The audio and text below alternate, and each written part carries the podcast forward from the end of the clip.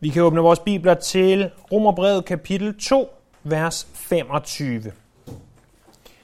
Når vi synger, din kærlighed rækker til skyerne, og din nåde, den ophører aldrig, den er aldrig slut. Så tænk over, hvad den nåde er. Hvor stor Guds nåde er. At den aldrig slutter. Men for at vi må kunne forstå, hvad det vil sige, at hans nåde aldrig slutter, så må vi forstå, hvad evangeliet er. Og det er det, som Romerbrevet handler om. Romerbrevet, i dets 16 relativt lange kapitler, er mere eller mindre en udlægning af, hvad vi læste i kapitel 1, vers 16 og 17. Jeg skammer mig ikke ved evangeliet. Det er Guds kraft til frelse for enhver, som tror. Både for jøde først og for græker. For i det, altså i evangeliet, der åbenbares Guds retfærdighed af tro til tro, som der står skrevet, den retfærdige skal leve af tro. Og resten af romerbrevet bliver en udlægning af de to vers. En forklaring af, hvad det betyder, at evangeliet åbenbares. En forklaring af, hvad det vil sige, at den retfærdige af tro skal leve. En forklaring af, hvad evangeliet er. Og evangeliet er Guds nåde. Det er af noget. Det er ikke mere, ikke mindre og ikke andet. Af noget. Af noget, som står for os ganske, ganske ufortjent. Men måden, hvorpå at Paulus forklarer evangeliet, er ikke at begynde med Guds nåde. Det er at begynde med Guds lov. Med at vise os, at vi alle sammen behøver den her nåde, at vi alle sammen behøver frelsen. Og det gør han ved først og fremmest at vise os, at vi er syndere. Kapitel 1 viste han os, at hedningerne var syndere, at de havde syndet og levet i synd, og i kapitel 2 viser han os, at jøderne er syndere.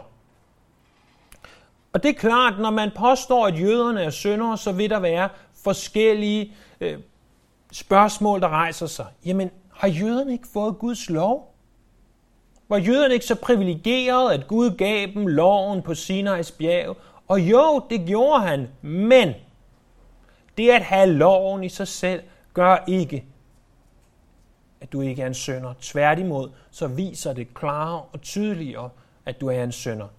At tro, at vi kan klynge os til loven øh, som vores sikkerhed, ville være lidt ligesom hvis vi går hjem og kigger på os i vores spejl og ser et eller andet, som bør korrigeres, inden man viser sig i offentligheden, og så siger nej, spejl, hvor er du fantastisk. Og så klynger vi os til spejlet, og så tager vi spejlet med os rundt og siger, se, der er noget på mig, som burde korrigeres. Nu taler jeg ikke om, at hele øh, ansigtet burde korrigeres, men et eller andet, vi ikke, noget syltetøj, eller hvad ved jeg, vi burde have tørret af. Se, der er noget galt ved mit ansigt. Noget, der burde rettes, så jeg har spejlet med mig. Jeg, jeg krammer spejlet og, og tager spejlet med mig overalt, hvor jeg går. Det er ikke spejlets opgave at blive krammet og taget med dig. Det er ikke lovens opgave, at du tager den med dig også. Lovens opgave er, at du spejler dig i den og ser, hov, der sidder noget på mig, som skal væk. Hvis det var vores Første fortælling, måske noget syltetøj, der skulle tørres væk. For os, vores synd, som skal væk. Og det er det, vi er nødt til at se, at vi har synd i vores liv, og vi har et behov for en frelser. Vi har behov for hjælp. For vi kan ikke engang fjerne den synd selv. Det er kun Jesus, der kan gøre det. Og det er det, han vil vise os. Det bliver øh, lidt ligesom en boksekamp, slået fra den ene side, slået fra den anden side, slået fra neden, slået igen. Bliver ved og ved og ved, indtil vi forstår det. Indtil at det står så klart for vores øjne, at vi ved, at vi at alle mennesker har syndet og mistet herligheden for Gud, og at alle mennesker, uanset om du er hedning, uanset om du er jøde, uanset om du er en moralsk øh, god person, så behøver du Jesus. Men der er et sidste spørgsmål omkring jøderne, som nager. Vi er jo omskåret, siger jøderne. Vi er jo omskåret. Burde det ikke være nok til, at hver og en af os var sikre? At vi var sikre en plads i himlen? Det er, jo, det er jo tegnet på Guds pagt med os, og derfor så burde det være nok. Er, er det ikke sikkerhed nok? Er det ikke en sikker billet? Men det vi skal se her i vers 25-29 af Romerbrevets andet kapitel, det er, at selv omskærelsen, selv tegnet, selv beviset på Guds pagt, er ikke en sikkerhed i sig selv. Det er, om du vil, falsk sikkerhed. For hvis der blot sker noget ydre med os, men der ikke sker noget indre, så er det en falsk sikkerhed. Lad os prøve at se, hvad apostlen skrev. Han skrev, Romerbrevet kapitel 2, vers 25. Vel gavner omskærelse, hvis du holder loven. Men overtræder du loven, er du trods din omskærelse blevet som en uomskåret. Hvis derfor en uomskåret holder lovens forskrifter, skal han så ikke anses for en omskåret, selvom han ikke er det. Og den, der i det ydre er uomskåret, men som opfylder loven, skal dømme dig, som overtræder loven, skønt du har lovens bogstav og er omskåret. For jøde, det er man ikke i det ydre, og omskærelse er altså ikke det, der ses på kroppen. Jøde er man i det indre og omskåret er den, der er det i sit hjerte, i ånden, ikke efter bogstaven. Hans ros kommer fra Gud, ikke fra mennesker. Det første vi ser, det er i vers 25. Her står der, at den omskårne, der står om den omskårne, som ikke holder loven. Først, hvad er omskærelse? De fleste af jer ved det nok, men alligevel, så fysisk, så er det altså det kirurgiske indgreb, hvor at man fjerner det yderste forhud på det mandlige kønsorgan. Det sker oftest, når børnene er spæde, altså fuldstændig nyfødte. Det er et relativt lille kirurgisk indgreb på de her drenge, og det foretages i dag enten af religiøse eller hygiejniske grunde. I vores del af verden er det ikke særlig normalt, men for eksempel i Nordamerika, der er over halvdelen af alle drengebørn omskåret. Historisk set, så var omskærelse altså ikke noget, vi kun ser hos jøderne. Det er også noget, man så hos edomitterne, moabitterne, ammonitterne og endda Ægypterne og selvfølgelig hos Israel. Det betyder ikke, at alle moabitter, eller alle edomitter, eller alle Ægypter til alle tider og altid har været omskåret. Men det var altså ikke kun jøderne, der brugte det her ritual. I dag kender vi det naturligvis også øh, fra islam, som også bruger omskærelsen. Den bibelske oprindelse for omskærelse i jødisk henseende er at finde tilbage i 1. Mosebog kapitel 17. Det er her, at Gud kommer til en mand, der hedder Abram. Vi kender ham bedre som Abraham. Og han indgår en evig aftale, en evig pagt med Abram og siger, jeg vil være jeres Gud. Og I skal få Kanaans land i eje til evig tid. Det er min del af aftalen. Jeg vil være jeres Gud, og I skal få landet i arv. Jeres del af aftalen, det er, at alle drengebørn skal lade sig omskære. Så min del af aftalen, jeg vil være jeres Gud. I skal få landet i eje. Jeres del af aftalen, I skal lade jer omskære. Hvorfor? Fordi at igennem det mandlige kønsorgan, der blev synd videreført lige fra Adam, generation til generation. Og omskærelsen bliver således et symbol på at fjerne synden fra sit liv. Så i det, man lod drengen omskære, så siger man, jeg ønsker, at den her dreng, og dermed senere hans hustru og hans børn osv., måtte fjerne synden fra sit liv. Vi har behov for, med andre ord, at fjerne synden fra vores liv. Sidenhen i Bibelen, så ser vi omskærelse lovfæstet i 3. Mosebog kapitel 12, vers 3, hvor at, at Gud i 3. Mosebog befaler omskærelsen. Vi ser også, at det var almindeligt på nytestamentlig tid. Vi ser, at mænd som Timotius var omskåret, Paulus var omskåret, og ikke mindst, at Jesus var omskåret. Desværre så ser vi også i Apostlenes Gerninger kapitel 15, at efter den nye paks indførelse, så kom der nogen og sagde til nyomvendte kristne, som ikke var omskåret i forvejen, at sige, prøv at høre, det kan godt være, at du nu er en kristen, men hvis du virkelig vil være en kristen, hvis du vil være sikker på, at du er en kristen, så er du nødt til at lade dig omskære.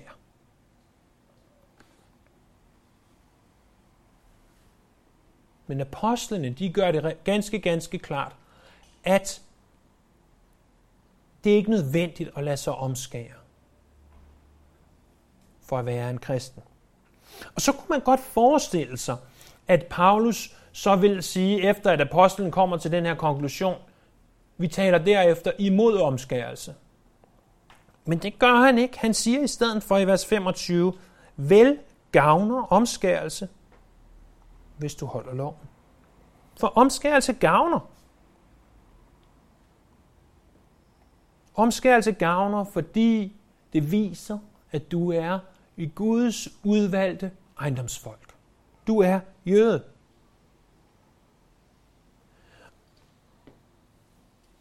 Og det gavner, fordi jøderne bliver ikke erstattet af kirken. Vi taler ikke her erstatningsteologi, hvor at vi går ind og siger, at jøderne er ikke længere, nu er kirken. Og det fremgår ganske klart af kapitel 3, vers 1-4. Problemet er også bare, at omskærelse kunne give en falsk sikkerhed.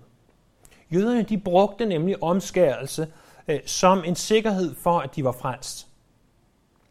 En rabbi Manashems, han sagde, at hvor rabbinere sagde, så ham her, han er altså jøde, hvor rabbiner sagde, at ingen omskåret mand vil nogensinde komme i helvede. For jøderne blev det her en falsk sikkerhed. Det blev deres billet til himlen. Men omskærelsen, det er et ydre tegn på noget, som burde have sket i det indre. Så billetten er ugyldig. Det er ganske som hvis du går hen til et eller andet, der kræver en billet, og, og du har printet din billet, og, og så kommer du hen og siger, øh, det kunne være biografen, jeg har en billet til biografen, øh, må jeg venligst komme ind? Og så siger de, den der billet, den er ugyldig. Måske fordi man har købt den over en falsk hjemmeside, måske fordi man har dukket op den forkerte dag, eller måske fordi betalingen ikke var gået igennem, eller hvad ved jeg. Men hvis billetten er ugyldig, så kommer du ikke ind. Så kan det godt være, at du tror, du har billetten, men billetten gør dig intet godt. Den er øh, ikke mere værd øh, end det stykke papir, den er skrevet på.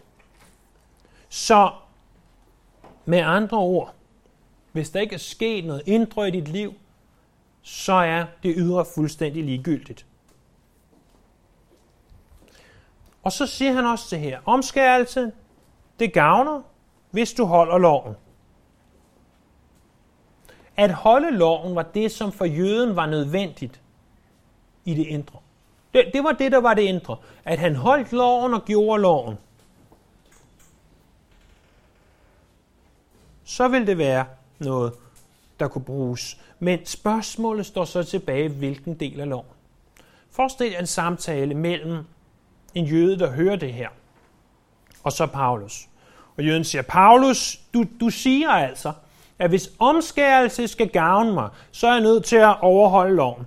Men, men hvilken del af loven er det lige, vi taler om? Er, er det de 10 bud, eller de fire første bud, eller de seks sidste bud, eller, eller hvilket, hvilket bud er det, vi, vi taler om, der skal overholdes? Og så siger Paulus, sagde jeg, at det var en del af loven, du skulle overholde? Jeg sagde, hvis du overholder loven, så gør det da godt. Åh, oh, siger jøden så. Du mener altså hele loven?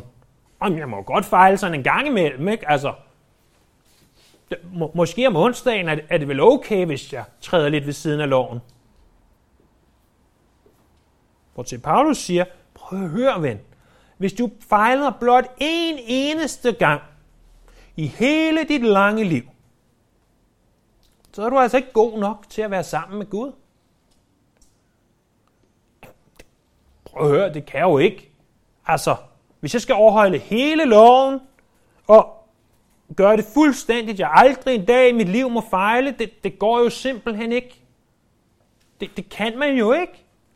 Og, og så tænker jeg, sådan hvis jeg må tænke lidt frit et øjeblik, at Paulus får julelys i øjnene, og så siger han, ding, ding, ding, ding, we got a winner.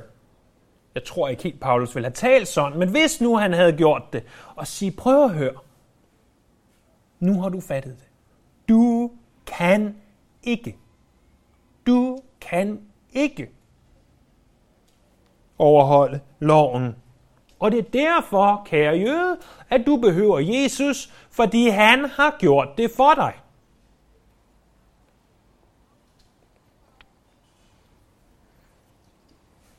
Velgavner omskærelse, hvis du altså lige holder hele loven. Men overtræder du loven, er du trods din omskærelse blevet som en uomskåret. Det ord, at overtræde, betød i, kla- øh, i klassisk græsk litteratur en soldat, der gik ved siden eller uden for vognen, stridsvognen. Så dem, der havde stor betydning, de sad i vognen, øh, og ham her, han gik uden for vognen. Hvis du overtræder, hvis du går ved siden af loven, så er du ligesom en uomskåret. Så gavner din omskærelse ind. Så er din omskærelse sådan, at du er på samme niveau som ham, der ikke er omskåret. Det er altså ingen sikkerhed for dig at være omskåret. Hvis du ikke overholder hele loven, så er det ingen sikkerhed for dig at være omskåret. Og så videre til den anden ting i vers 26 og 27. Der hører vi om den uomskårne, som rent faktisk holder loven. Fordi for at understrege sin pointe, så siger Paulus til dem, prøv at høre her, vi tager en hypotetisk situation. Lad os nu forestille os, at man kunne overholde hele loven. Lad os forestille os, at, at du blev født, du skreg ikke som baby, du så igennem hele natten, du chikanerede aldrig dine forældre, og da du blev barn, svarede du aldrig igen, og, og, og alle de her ting, og da du blev teenager, øh, gjorde du ikke oprør imod dine forældre, og da du blev voksen, hverken snød, stjæl, stjæl du eller noget som helst andet. Hvis du kunne gøre det hver dag fuldstændig perfekt, rent hypotetisk, siger han. Vil, vil den, der ikke var omskåret, så ikke have de samme fordele som den, der var omskåret? Betyder det så virkelig så voldsomt meget, om det lille bitte kirurgiske indgreb har været foretaget?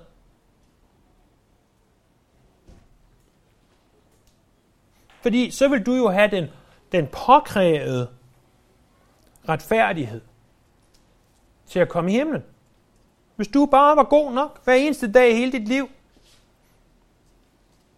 Og, og så kan jeg bare høre fejsageren i flokken råbe, jamen, står det ikke i loven, at man skal være omskåret? Og så siger Paulus, jo, lige præcis. Det er fuldstændig umuligt. Jeg sagde jo, det var hypotetisk, fordi det hænger jo ikke sammen. Du kan ikke overholde hele loven. Ingen af os kan. Det er lige præcis tanken med loven. Loven er spejlet, hvor i vi spejler os, så vi kan se, at vi ikke er der, hvor vi skal være. Det er fuldstændig ganske, ganske umuligt at overholde den.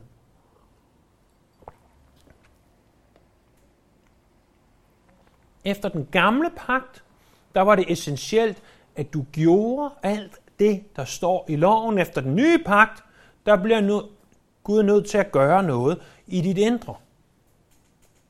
Hvorfor? Fordi vers 28 og 29, det er den tredje og sidste ting. At jøde er man ikke i det ydre, og omskærelse er ikke det, der ses på kroppen. Jøde, det er man i det indre. Ser vi ikke igen og igen, at Gud han bekymrer sig mere om vores hjerte, end om hvordan vi ser ud? Er det ikke det, der sker i det, at han kommer til Isais hus og siger til Isai, øh, at Samuel kommer til Isais hus, og Samuel siger, Isai, en af dine sønner skal være den næste konge, og Samuel fremstiller sine syv første og flotte og, og høje sønner øh, foran en Samuel. Og Gud så siger, jeg ser ikke på det ydre. Jeg er fuldstændig ligeglad med, hvor høje de er. Jeg er fuldstændig ligeglad med, hvor flotte de er, hvor dygtige de er. For Gud ser ikke på det, som mennesker ser. Gud, han ser på hjertet. Gud ser på hjertet. Prøv at slå op en gang i Matthæus, kapitel 23.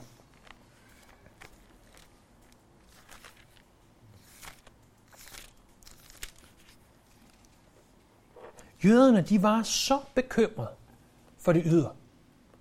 De, de ville være sikre på, at hvis nogen så, så så de mennesker, der levede op efter loven. At de gjorde alt det rigtige, fra de stod op til de gik i seng. Prøv at se her. Matthæus kapitel 23, vers 23. Jesus siger, ved jer, skriftkloge og fejsager, I hygler. I giver tiende af mynte, dild og komme, men I forsømmer det i loven, der vejer tungere, nemlig ret og barmhjertighed og troskab. Det ene skal gøres, og det andet ikke forsømmes. I blinde vejledere, i siger myggen fra, men sluger kamelen. Ved jer skriftkloge og fejsager, I hygler, I renser bager og gryde udenpå, men indeni er de fulde af rovlyst og griskhed. Du blinde fejsager, rens først bæret for det, der er indeni, så vil det også være rent udenpå. Ved jer skriftkloge fejsager, I hygler, I ligner kalkede grave udenpå, ser de smukke ud, men indeni er de fulde af dødningeben og alt slags urenhed. Således ser I også udenpå retfærdige ud for folk, men indeni er I fulde af hyggeleri og lovløshed. Så Jesus, han sagde, det kan godt være, at I gør alt det her. Det kan godt være, at, at for jer, så er det, øh, så er det alt det ydre, der er vigtigt. I ligner en kalkegrav. Det vil sige en flot hvid grav, en flot facade, men indeni, der ligner det noget, der er løgn. Det kan godt være, at, at I går op til templet, og I giver 10% af alt den dild, I har sået, og I giver 10% af alt jeres kommen, og, og så videre. Og I står der og afvejer med, hvordan i alverden de vil afveje dild og komme dengang, det ved jeg ikke. Men 10%, værsgo, her har I syv øh, stængler dild, og så beholder jeg selv de resterende øh, 63 og så videre. Men I glemmer barmhjertighed. I glemmer troskab. I glemmer det, som vejer tungere i loven. I er så bekymrede for det ydre. Men hvad med det indre? Det er altså ikke ved at gøre alle de her ydre gerninger, at du i sandhed er en jøde, siger Paulus, siger Jesus. Hvis du i sandhed vil være en jøde, så må du indgå en aftale med Gud og sige, om jeg vil være dit folk, Gud. Jeg vil tilhøre dig.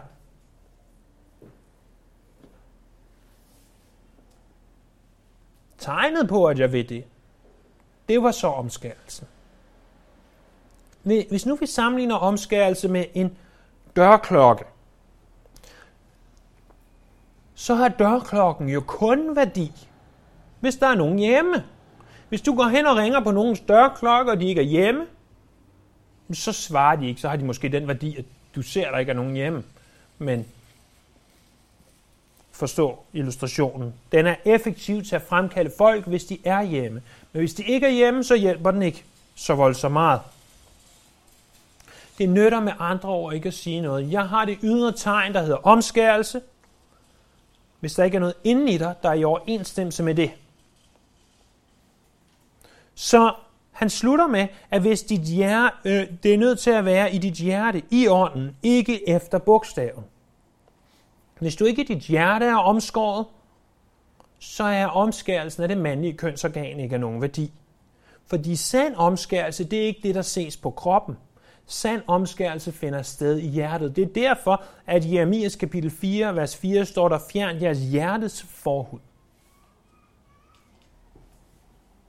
Omskærelse er et symbol på, at synden skulle fjernes fra deres liv. Og hvis de ikke fjerner synden, overtrædelsen af loven fra deres liv, så er omskærelsen ikke noget værd. Så med andre ord, Paulus siger, bare fordi I er jøder, så har I ikke en sikker plads i himlen. Lad være med at lade det være jeres sikkerhed.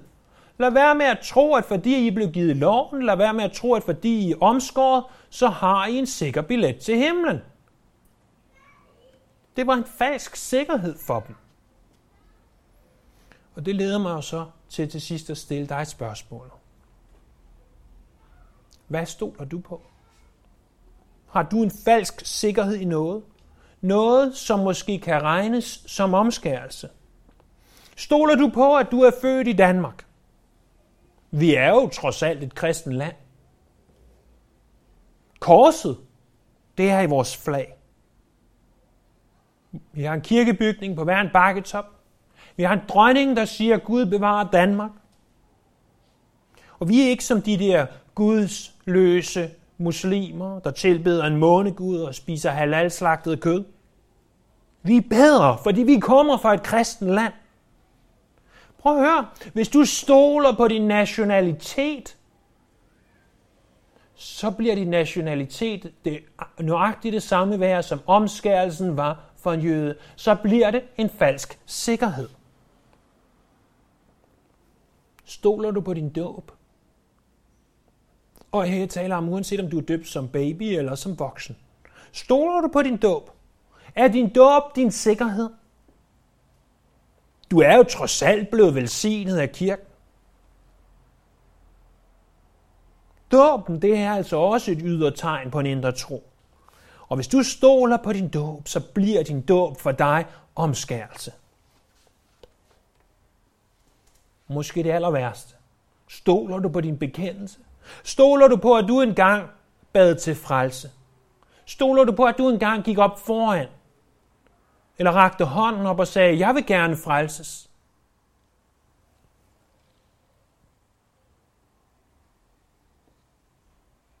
Eller du måske endda bekendt i din tro offentligt. Hvad stoler du på? Fordi hvis du tror, at det er din bekendelse, der vil sikre dig en plads til himlen, at bekendelsen er din sikkerhed, så er den bekendelse blot omskærelse. Misforstå mig ikke. Både vores nationalitet, eller vores dåb, eller for den sags skyld vores bekendelse, er på ingen måde noget dårligt. Det er jo ganske gode ting. Jeg er glad for, at jeg er født i Danmark. Jeg er glad for, at jeg er døbt. Og, og jeg er glad for, at jeg har bekendt Herren Jesus Kristus. Men hvis jeg tror, at de ting er min sikkerhed, så er de ikke noget værd. Hvis du stoler på, at de her ting frelser dig, så tager du fejl. Så er det blevet for dig, som omskærelsen var for jøden. Fordi det eneste, og skulle jeg snart sige, den eneste, der frelser er Herren Jesus Kristus. Intet andet, ingen anden. Og der er altså nødt til at ske et værk i vores hjerter, for at vi er frelst. Vi er nødt til, med Jesu ord fra Johannes kapitel 3, at blive født på ny. Ellers kan vi slet ikke se Guds rige.